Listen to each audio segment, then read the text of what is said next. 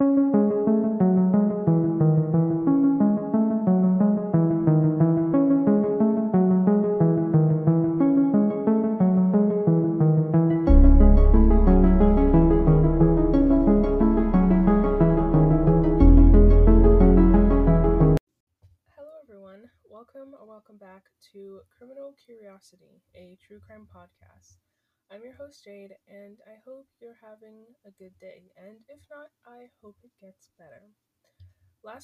talked about the disappearance of Heather Elvis, and today we are going to be talking about serial killer Ronald Dominique, also known as the Bayou Strangler, who you can most definitely say nearly got away with murder.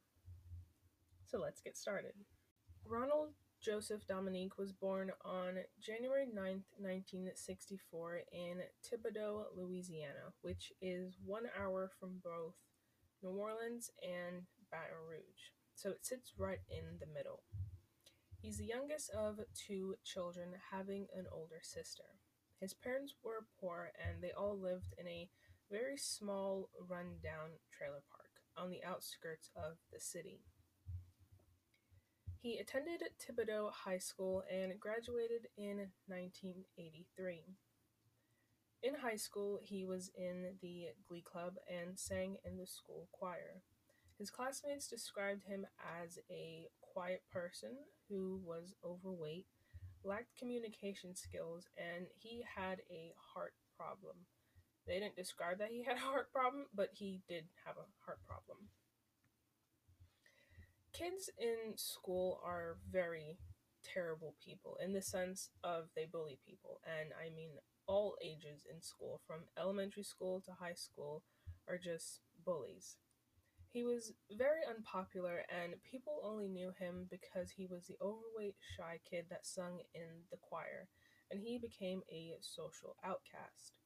He wasn't a hyper kid in school. He didn't participate in sports, he didn't drink or smoke, and that made him, quote unquote, a lame person. I've been told in high school that I was a lame person because I was quiet and that I didn't drink or smoke. That's like, uh, we're all underage here. What are you talking about? Drinking. Stop it. Basically, you're always told lame because of who you are, and I find that to be absolutely crazy. Don't listen to people because kids are the worst. Ronald said that the constant bullying made him hate himself and hate his life. Ronald said in this time of his life he felt powerless, and anyone that says that, that they have this need for power or they hate when they feel powerless, is the answer to the question you weren't asking. That statement alone tells you that the type of person you're dealing with, literally, is a dangerous person. Because we all know that killers crave what? Power. During this time in high school, um, Ronald began experimenting with his sexuality, and then he shortly realized that he was gay. But because of the bullying that he was receiving just for the type of person he was, he never admitted that he was gay. He started visiting the local gay bars, but was seen by some classmates, which led to more bullying and the name calling, and people would keep harassing him about his sexuality, and he would deny it over and over again. If you're listening to this and you are in high school or any age in general, never bully someone for who they are because you never know what someone is going through. Now, what Ronald did was horrible, most definitely. Like, he's a horrible person, but just don't bully people. Um, never bully someone because that could literally push them over the edge into becoming a serial killer or becoming a school shooter. Like we've seen it happen before, time and time and time over again. Because a lot of people crave power or they want to get back at people that made their life a living hell. Never bully someone for the way they look, their sexuality, their personality, because I believe in karma. And I believe that if you treat people bad, people are going to treat you bad. It's simple as that. Also, know that when it comes to high school, it comes and goes in four short years. It is, you'll realize how time goes by fast. Like, once I graduated, I was so happy because I knew that I was never going to see those people again, and I've never seen them again. It's a part of life, and you'll realize just how fast it goes, and you know, you're probably never going to see those people again. But don't bully people. Please don't. Quick rent is over. Ronald didn't fit into the gay community. Locals at the bar would feel uncomfortable and off putting whenever he was around. He attended Nicholls State University where he studied computer science, but it wasn't interesting enough to him, so he dropped out in the mid 1980s. He worked a lot of low skill labor jobs just because he wasn't qualified for anything else. He had a lot of disciplinary issues, which caused him to get fired over and over again. Because he was always getting fired, he didn't have a stable income. He would live off his mother and sister's income and even lived with his sister. On June 12, 1985, Ronald was arrested on charges of sexual harassment via telephone, to which he pleaded guilty and paid a fine of $75. On May 15, 1994, he was arrested for drunk driving but only had to pay a fine and was let go. Two years later, on August 25, 1996, Ronald was arrested for rape after his neighbors reported seeing a half naked man jump from one of the windows in Ronald's sister's house. Ronald was arrested and his bail was set at $100,000, and the case went to court, and they couldn't find the victim to testify, so the case was dismissed in November 1996. On February 10, 2002, Ronald was arrested again. This time, it took place at the Mardi Gras Festival. Ronald claimed that a woman was driving reckless and hit a baby stroller. So he went up to her, confronted her, and after she apologized, he punched her in the face. He was charged, but the case was dropped. So, time and time again, you can see that Ronald keeps getting away with everything and keeps getting to pay a $2 fine.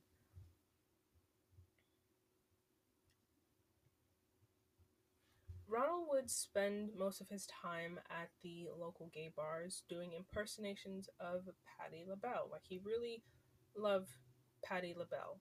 Is that the woman that makes the pies at Thanksgiving? I think it is her, yeah.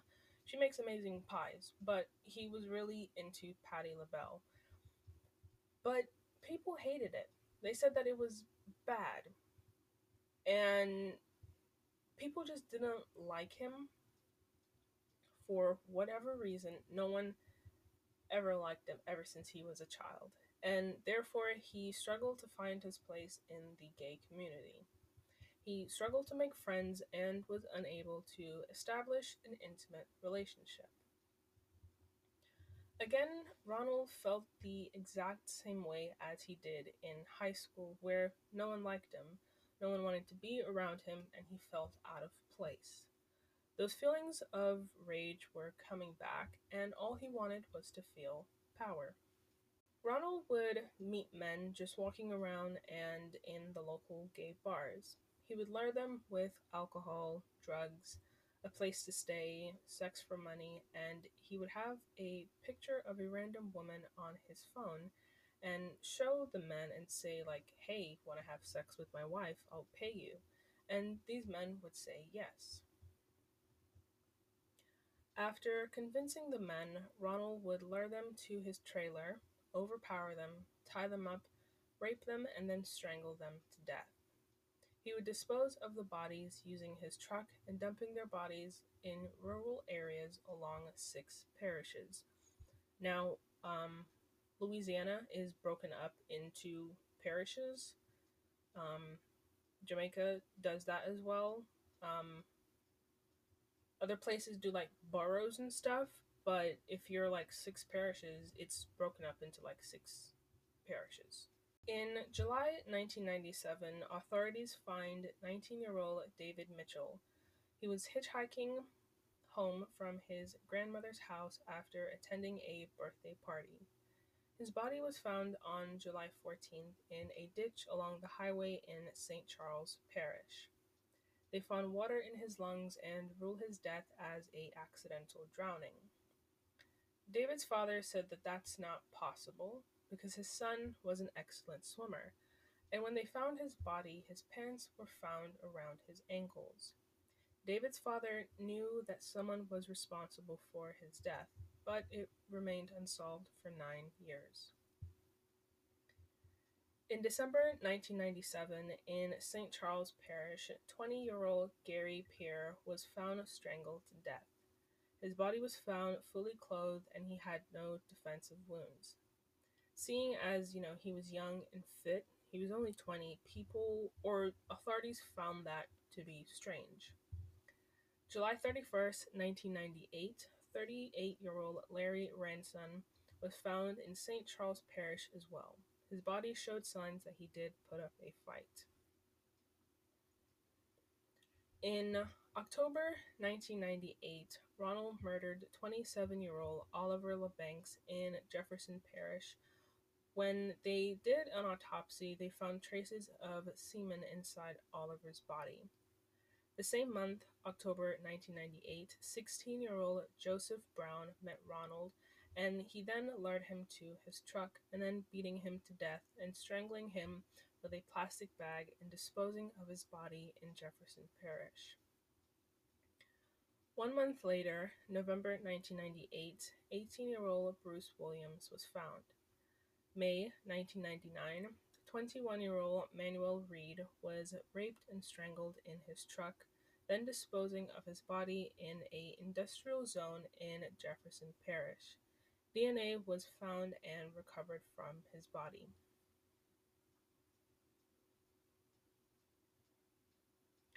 June 1999, Ronald murdered 34 year old Angel Mija. He was found on the outside of a dumpster, and authorities believe that he was left that way instead of in the dumpster because the dumpster was full. In August 1999, Ronald took 34 year old Mitchell Johnson into the forest where he tied him up, raped, and strangled him. His body was found fully nude with markings on his body showing that he was tied up on September 1st.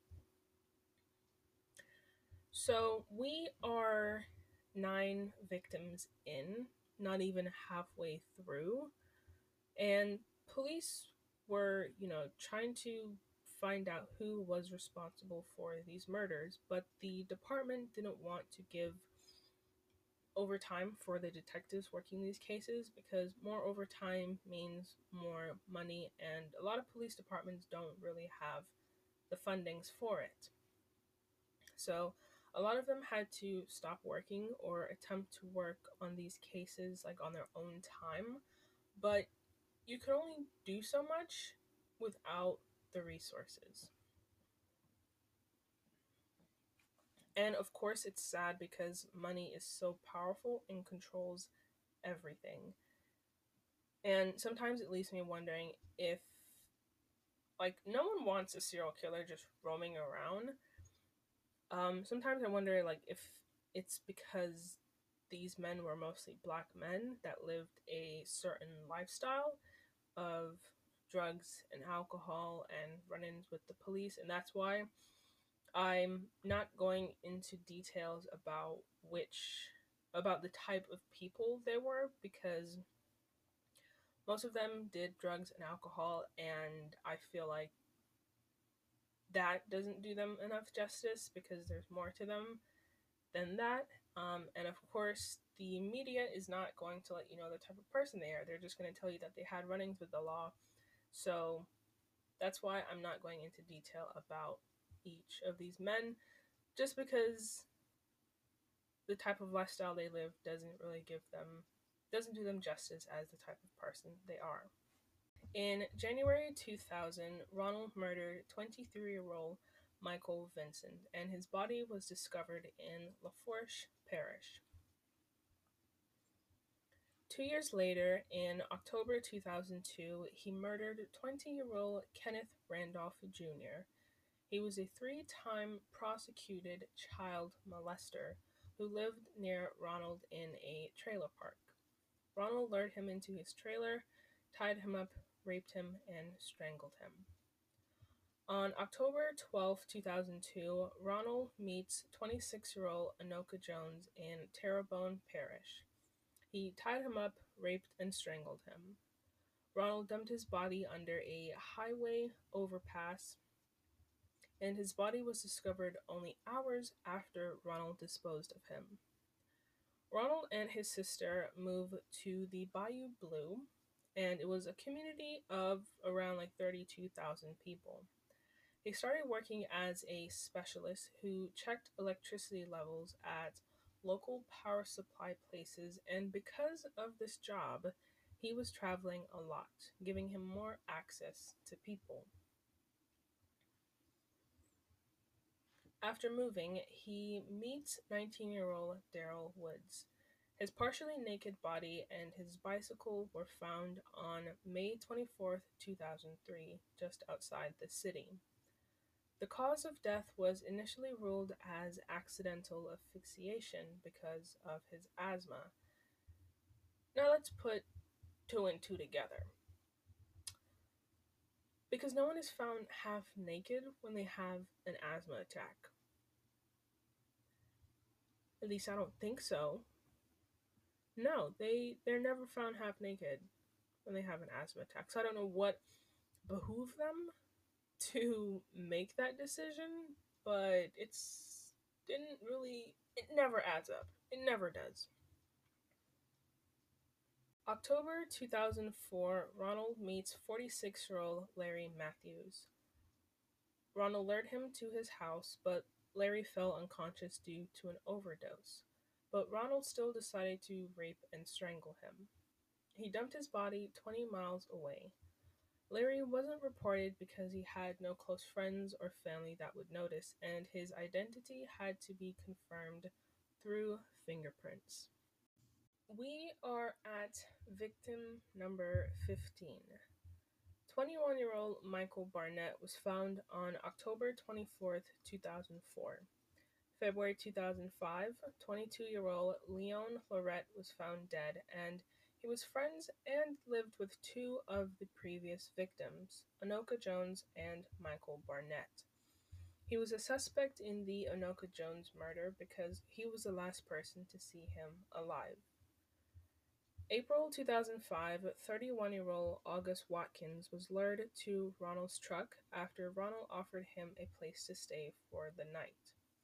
Ronald gave him alcohol and offered sex with a female friend before tying him up, raping, and strangling him, and his body was found in Lafourche Parish.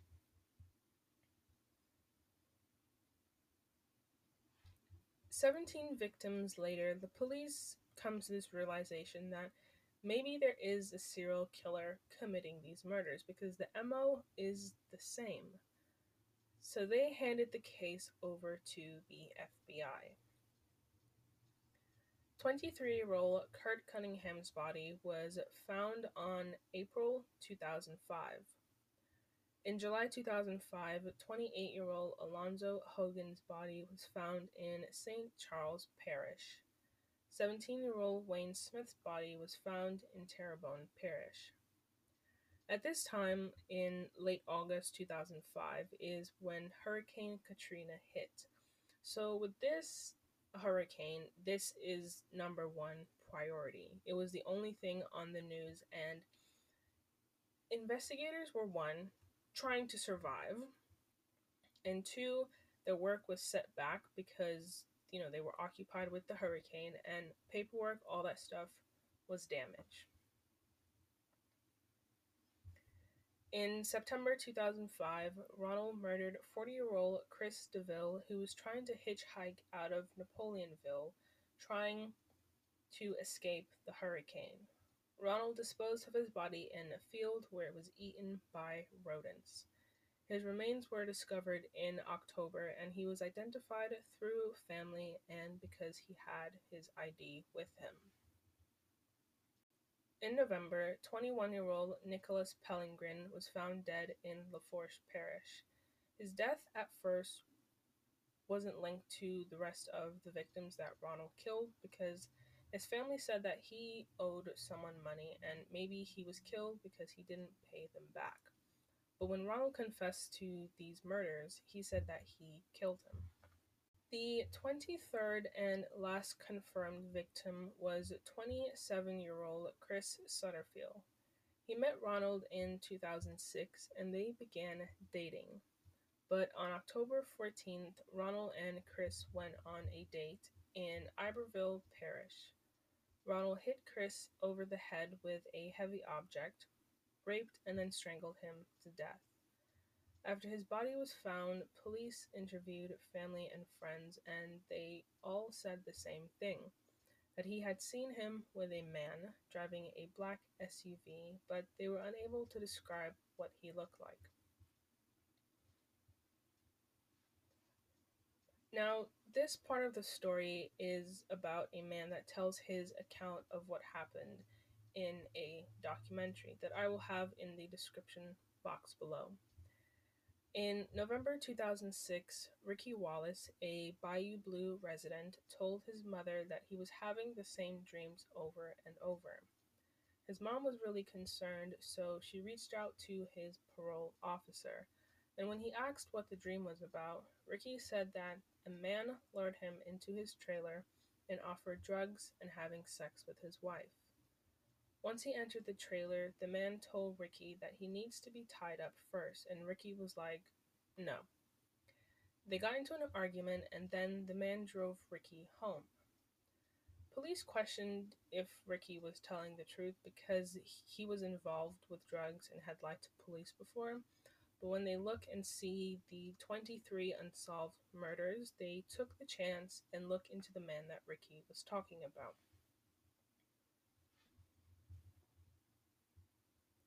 Police found a man by the name of Ronald Dominique. They picked him up and took him to the police station. They took a sample of his DNA, and one week later it came back as a match, having matched some of the victims.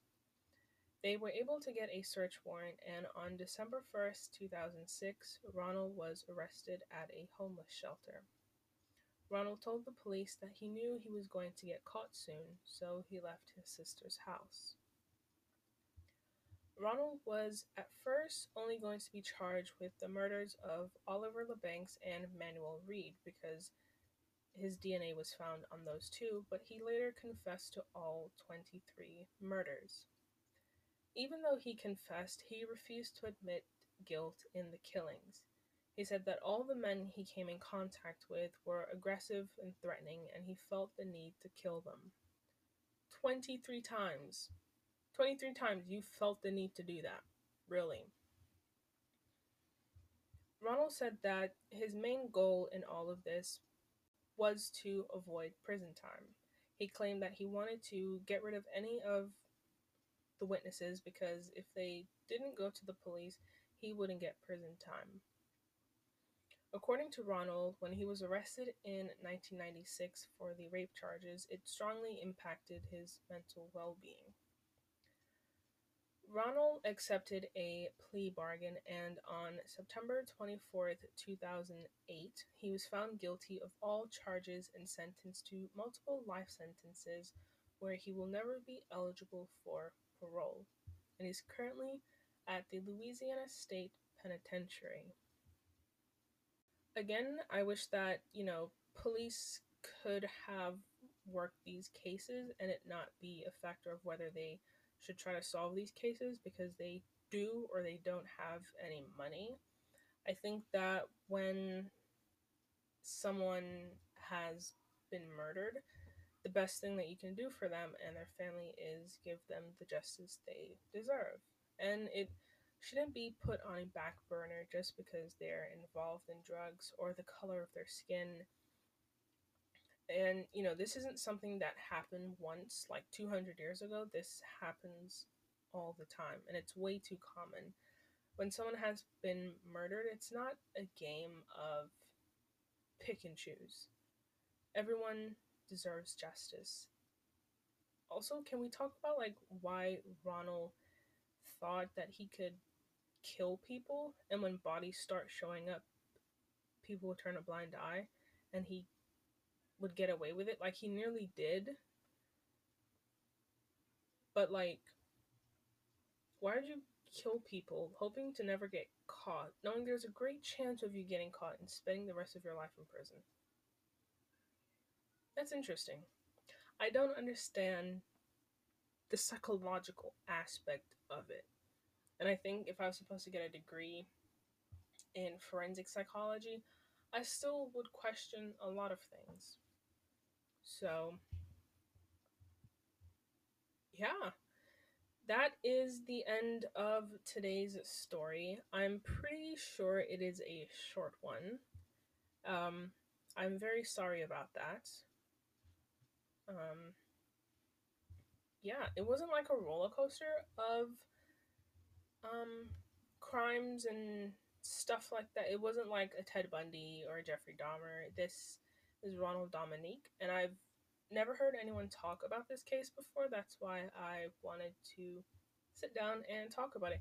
Whether it's long, whether it's short, doesn't really matter. I just wanted to get this story out because, like I said before, I've never heard anyone talk about this, and I thought that it was really interesting because he basically nearly got away with murder. And in Louisiana, there is about like four serial killers like in that area. And i find that crazy. Like like florida produces a lot of serial killers. I don't know. I'm just talking at this point. Anyway maybe i'll cover those cases as well. Maybe i could. I think that would be very interesting so if you guys would like that you should let me know so that is the end of today's story. I would love to know what you guys think. Thank you so much for listening. Stay tuned for my throat's hurting a little bit. Stay tuned for next week's episode that comes out every Thursday. You can follow my Instagram at Criminal Curiosity Pod, where you can see the pictures of the case. This podcast is available on all podcast platforms such as Spotify, Apple, and Google Podcasts. If you listen to this on Apple Podcasts, please leave a review and rating because it helps me out so much. You can also request any case that you have through Instagram or Gmail, which I will have in the description box. And please be safe out there. Look out for one another. Until next time. Bye, everyone.